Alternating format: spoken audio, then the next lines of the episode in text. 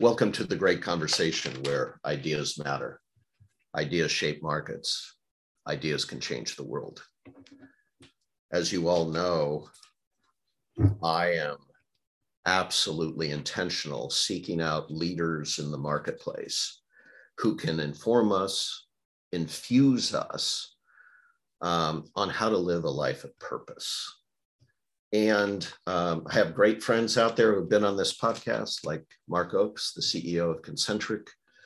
Uh, I just got off the phone with Tom Mayer, uh, who uh, does an amazing uh, amount of work uh, around uh, the intersection of how your deep needs intersect with your deep joy.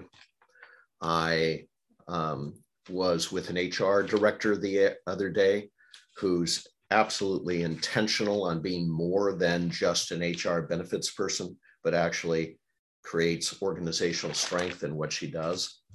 And I uh, ran across a gentleman who appears to have many balls in the air. He's an author, he is a entrepreneur, he's a consultant, a coach, an advisor, but more importantly, I think the reason I want him on this podcast is to explore what I've been calling the path to value, but through his eyes and through his great work.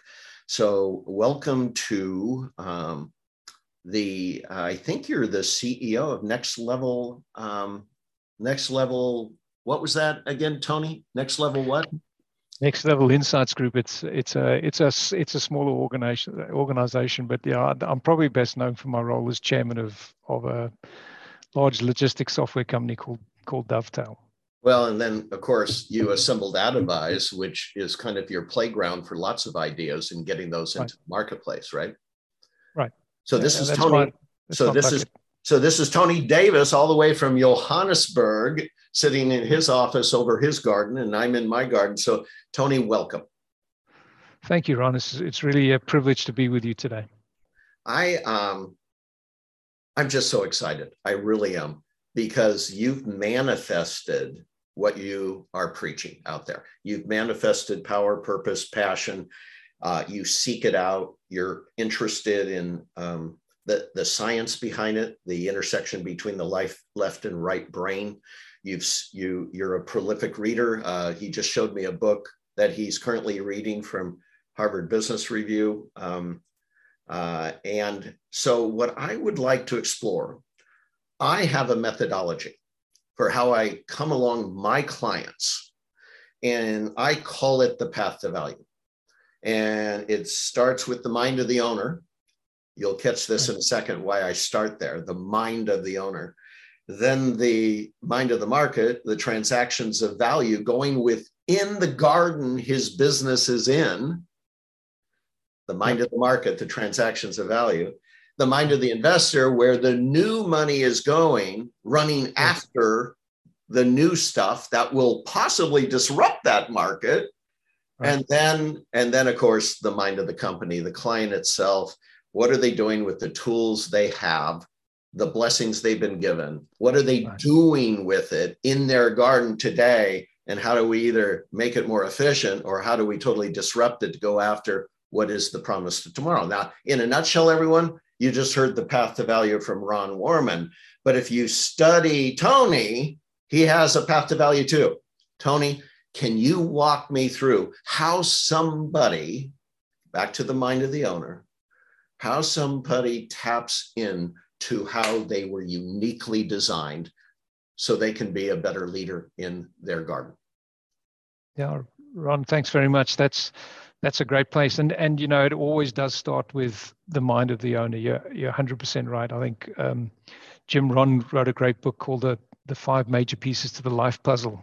Great book uh, in my top five books of of all times reading, and he he says everything starts with your philosophy, then your attitude, then your actions, which leads to results, which leads to lifestyle. And he says most people just want to jump to lifestyle, but it all first starts with philosophy.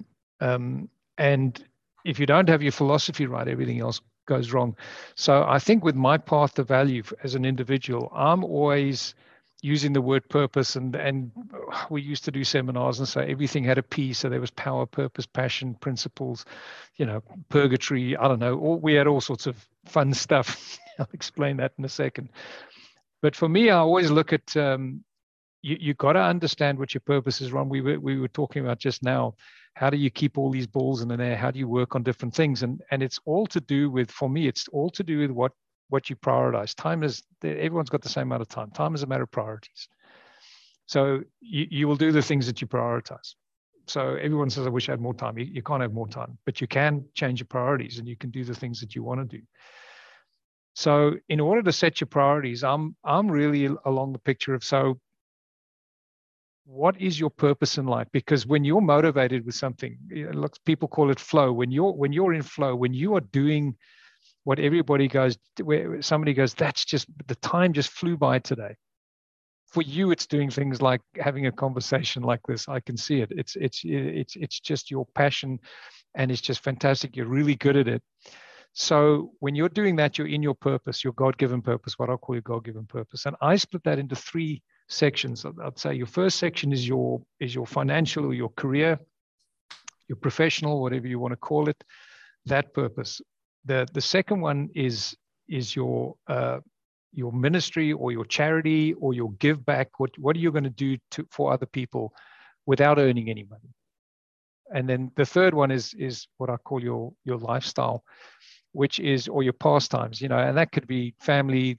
Yeah, I don't know. Maybe you enjoy playing guitar or you like gardening or I don't know tinkering with motor cars or something. I don't know. Whatever it is so those three, th- those are found on the intersection of two. Imagine two big circles, and we sort of push them together. Where those two over, over, overlap, one is your strengths or your powers, as we call it, I call it, and the other one is the things you love or your passions. And and you've all seen models like this before, I'm sure. But where those two intersect, that's where your purpose lies. I mean, you you might really love being a karaoke singer, but being really bad at it. You know, this is this is not your purpose in life. It doesn't mean you can't do it. It just means it's not your purpose in life. And then a lot of people find they're really strong at something. You know, I'm I'm I'm good with with admin, but I hate it. Right. But I can do it if I need to do it. Right. Um, I can be very pedantic about things, but it's not something I enjoy doing. So I just put it off and put it off. So that's also not in my purpose. I'm not going to be a great administrator um, in life where those two circles intersect, those are the three the three things: your profession, your pastime, and and if you like, your ministry. Let's take a third circle and put it on top. So we we have a, a, where three intersect, and that's your money circle. Where your money circle or your, or your profession circle, where that intersects with your power and your and your passion, that's where your profession is. Okay. Now the problem with with that is a lot of people start there. It's something they love doing. They're good at it, and they're making money at it but what they do is they start chasing the money as opposed to developing what they should be doing. And they, they move out of the passion into the just where the other two circles intersect, which is what I'm good at doing and what I'm making money at, but I don't enjoy it. And that's what I call purgatory or the rat race. And Ron, we were talking about people saying at the end of their life, you know, the, thank God it's Friday club, right? I mean, that's a terrible thing. I mean, thank God it's Friday. Thank God it's the end of the week. It's the end of the month. It's the end of my life. Really? So I want to be, thank God it's Monday. Thank God it's Tuesday. Thank God it's Wednesday. Every single day is a great is a great day to have. When you're in the rat race, it's thank God it's Friday. It's it's how do I get through this lot so that I can retire on half of what I didn't have before, right? So when people are in that rat race, I'm always going, get back into what you love, even if it means losing some money for a while, because ultimately, if you're in where you love and you're good at, you will excel and you'll love it and you'll love every minute. And, and we're at work for a long, a good portion of our life. Let's take that bubble away. Let's put another bubble on.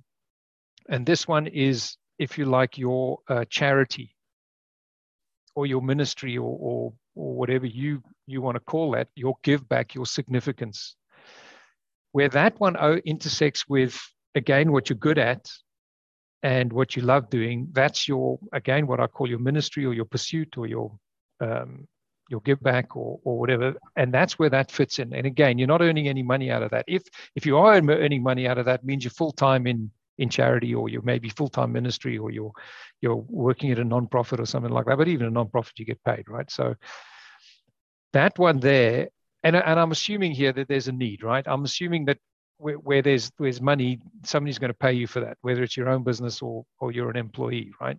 Um, and likewise with ministry there's going to be a need somebody maybe there's some orphans or there's somebody needs assistance somewhere. And that's where that one fits in. And so that's your your ministry. Then your third one is your lifestyle. This is just for you. This isn't for anybody else. So this is inward. So this could be where your uh, family are this could be and it should be uh, family is, is obviously a, a big one there but it could also be your interests and your hobbies and so on like that that's also a purpose in life a lot of people get confused and they think i've got one purpose in life and i've got to be doing one thing i've got to be mother teresa with one purpose. But even Mother Teresa had many, many purposes in life if you actually spoke to her. So uh, we have multiple purposes. We can have one big calling or one big thing. I, I get that. But most people have multiple purposes in life and they need to understand that. And in fact, if you think there is only one purpose in your life, actually, many times you live a very unfulfilled life because you're always trying to find this elusive what's my purpose? And actually, you can have a very, very unfulfilled life. You cannot make an impact because you're always going, well, it's not this. And so I won't put my back into that and I won't focus on this. And you can get very disillusioned. Um, so actually, we have multiple purposes. And that the one other thing which this whole thing sits on, and you talked about it with principles, the, these are your core values. As, as maybe Jim, Jim Rohn used to say, your philosophy.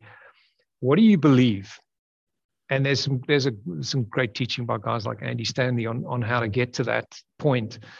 Um, but you should have I don't know five odd maybe seven key values in life that you go I'm uh, you know maybe God's first in my life and my my family are key and I'm not going to ever destroy that relationship. And I live a life of integrity and honesty and I do everything with fairness. And I don't know whatever your values are they're not one word.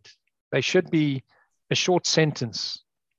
Let's take ethics because that's a that's a good one. Everybody everybody says, no, I want to live a life of integrity. Okay, so let's just describe that in a sentence or two. What does that mean? I'm I'm honest. I I am a trustworthy person. I'm a person of integrity. I conduct all my affairs honestly. I what is that? And you got to describe that. And you got to believe these, and you got to believe them with all your heart. And you do already. Everybody has a set of principles or values, even if they haven't enunciated them. They have them. Those things direct all your choices in life. John Maxwell said this many years ago. He said, he said, make your major decisions once and then learn to manage your decisions. Yeah, quick example. I, I, I decide I want to get fit. I'm going to go to gym and I'm going to go to gym at six o'clock in the morning. Let's just say that as, an, as a, and that's my decision. if every single morning at 5.30 when the alarm clock goes off i go oh, do i feel like going to gym today? You haven't made a decision and now you've got to make it every single day. And every time you make a decision that's stress and energy. And then you might choose not to do it because well actually you're asleep and it's cold outside and you don't want to do it. All right? Managing the decision says no i've got to get up at 5.30 therefore i'm going to go to bed at earlier. At this time my gym bag is going to be ready. My clothes are going to be ready I'm going to get out of bed. I'm going to get dressed in that, and I'm going to go straight to the gym. And then at 5:30, when the alarm clock goes off, there's no decision to be made. You just have to get up and go because you've already managed the decision. Your beliefs, your principles, your philosophies in life are already wired into your brain, into the way you think, whether you know them or not. And then decision making becomes easy. Hey, somebody's offering us a bribe at, at the work. We can land this contract. We just got to pay these guys this. If you've already decided you never do that, it's just a, it's not a decision. You just go, we don't do that. Right? Oh, there's somebody over there, and and maybe there's I can have an affair with them. No, I'm I'm a family man. I don't do that. It's just it's not a decision. It's there's no decision because you've already made a decision. So those are your principles, and everything sits on top of that. Your purpose sits on that. Well, what's really fascinating about everything you just talked about is probably um, the how, because anybody can talk about principles, anyone can talk about passions and purpose. Right. There's plenty of aphorisms around there. There's plenty of authors that you can quote day in and day out, but you did something really unique just a few moments ago. You said you believe in God. Write down a sentence what that means. And then I, I created another column just on my own, if you didn't mind telling. I, I put another column and go, now give me examples of how that's played out. Right. Uh, and family, integrity. Um, so you're asking them to describe it. And yeah. you're probably, knowing you, you're watching their body language as they do so. Because we know actions will speak much louder than words. And uh, so getting people to really be honest with the core values that are maybe aspirational, but not yet quite lived. And then the next step you ask them to do is okay, you want to have that value, but you're not living it. How do we create a habit? How do we repeat something over time until it's hard, hardwired into our brain, our synapses, so that it's no longer a choice? Did I get that right? Yeah, absolutely. Um, absolutely spot on, Ron. I, you know, to get to get to the point where you get your values is is a bunch of exercises you can do to do that. But to get to that one sentence is normally well, I, I do it with with the one group of guys. We, it took us the better part of seven hours for them to get their six, well, five to seven values, right? Because we do an exercise and you actually go, so so what do I really believe? Let me give you a quick example. You know, you, you meet somebody and they go, No, I love making money. But internally, they're thinking, Oh no, r- rich people are evil, or rich people are greedy, or rich people have done something. That's the that's that's what's going on in their head. But they go, no, no, I want to make money. They'll just self sabotage every time they have a great business idea or something comes along. They'll do something to self sabotage because the internal belief isn't there. So you to get to your values, you need to actually understand what your real values are what your core beliefs are. This can't just be aspirational, it needs to be real. If you don't like them, then the wonderful thing about it is it's, it's philosophy, it's your thinking, and you can change your thinking. Right? Mark Oakes talks about this a lot the plasticity of the brain and the ability to be able to change that. So you can do that. You can read, you can learn. Your, your belief system is based on what you've read, what you've experienced, and and what what's happened in your life forms your your world belief. That's that's what it is. Whatever you base that on, whether you, you base that on, I don't know, the Bible, or you base it on reading different philosophy books, or whatever it is, you've somewhere along the line you've created a self philosophy. If you don't like something, and let's go back to that example, you say, "Oh, you know what? I, you're right. I'm jealous of all the rich people. I think they're all bad." Well, okay, let's go and change that belief. How do you do that? Well, you could read stuff, but let's go and meet some people. Let's go and meet some, you know, philanthropiers and um, philanthropists. Sorry, I always think about philanthropreneur because I, I, I like to create businesses which generate cash for for nonprofits and so on, as opposed to just give them. Yeah, so it's it's ongoing and sustainable. So for philanthropists, go and spend spend some time with philanthropists, see how they tick, and after a while you'll go, wow, I had a wrong belief you know we can sincerely believe something but we can be sincerely wrong right? Yes we can. Yes we can. So we can change that. Uh, and part of as you say part of that those beliefs is what does that look like? Mm. and it's the one thing when when I, I, I work with people and and they go well i want to do this. And i go well what does that look like? What's that end picture look like? Because the more you crystallize it the more you can go yep i can see that and you're excited about it then you then you, you you'll hit your goal. So the path that we're trying to teach out there is um, is about the path to value then absolutely is a journey in seeing. And there's many tools. If you're doing a business what you'd be recommending is you actually have a conversation with the marketplace. You don't of course. sit sit in your room with a lot of assumptions and if you're trying to create a relationship with somebody outside of business, it'd probably be best, be best not to assume anything, but to actually have a sense of inquiry and empathy until you fully understand them. Yep. And now you know no, uh, that now and now you know how to serve them, which is the basis of any relationship. Let me ask you a question though. This if you you said something, I can be sincerely wrong in what I see. Uh, there was a great book uh, that I'm still in the midst of because it's so voluminous, and he speaks above my my diction my my dictionary half the time. I'm looking up words all the time because he's science and philosophy and everything else, and it's about the right and left brain, and it's really interesting because he paints a picture of the left brain being very utilitarian. It's a very useful part of the brain because it can take the, the right brain's scene of the whole picture and then begin to execute it. It's the emissary, if you will, for the master.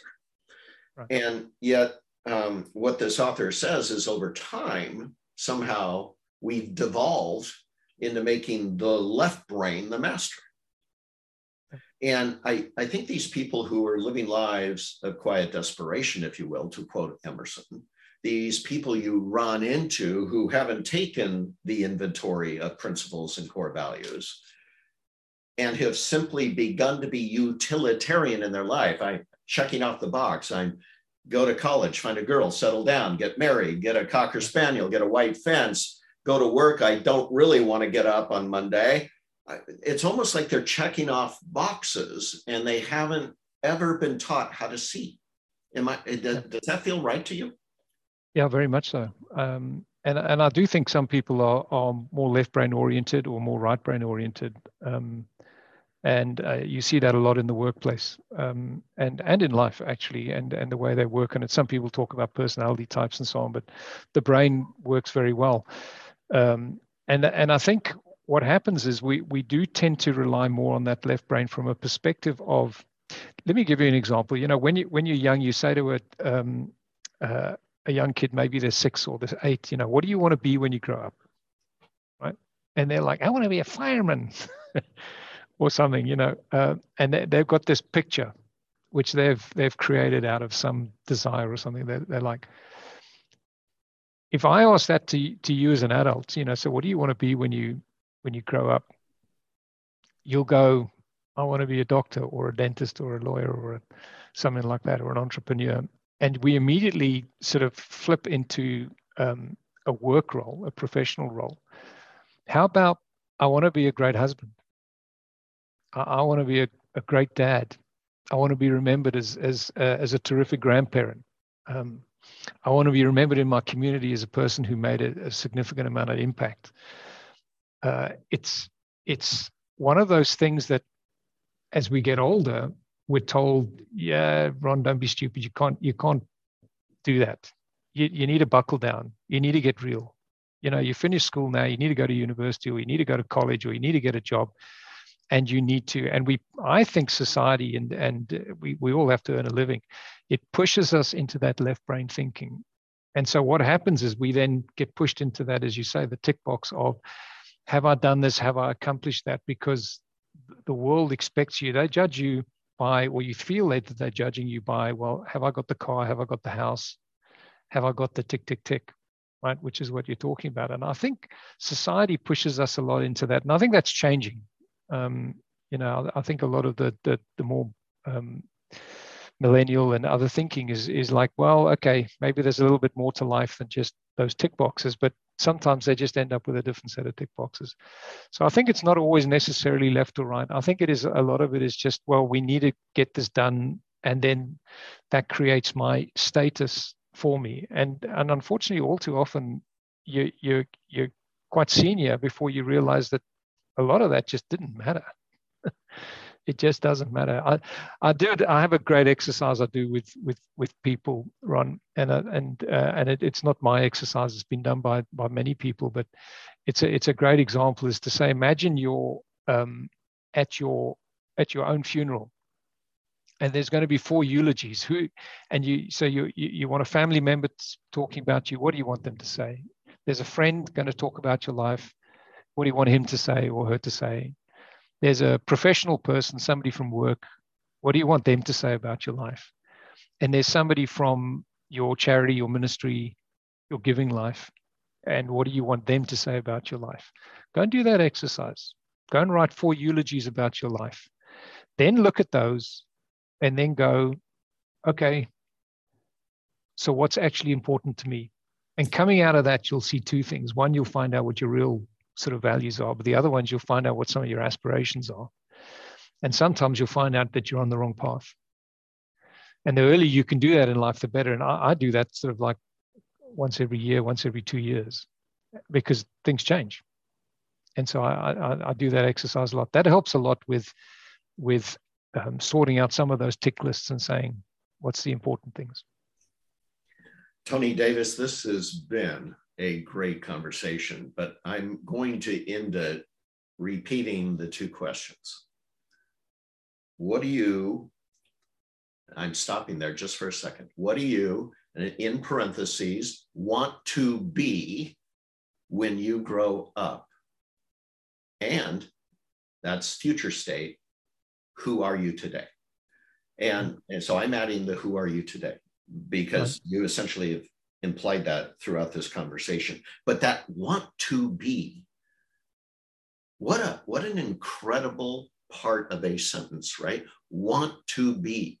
Be is a verb in this sense. It's an active, it's a dynamic, it's a flow. And you have given us some insights here into creating a process to deeply fulfill that want to be. I thank you for this great conversation. It was my pleasure, Ron. Thank you very much for having me on board.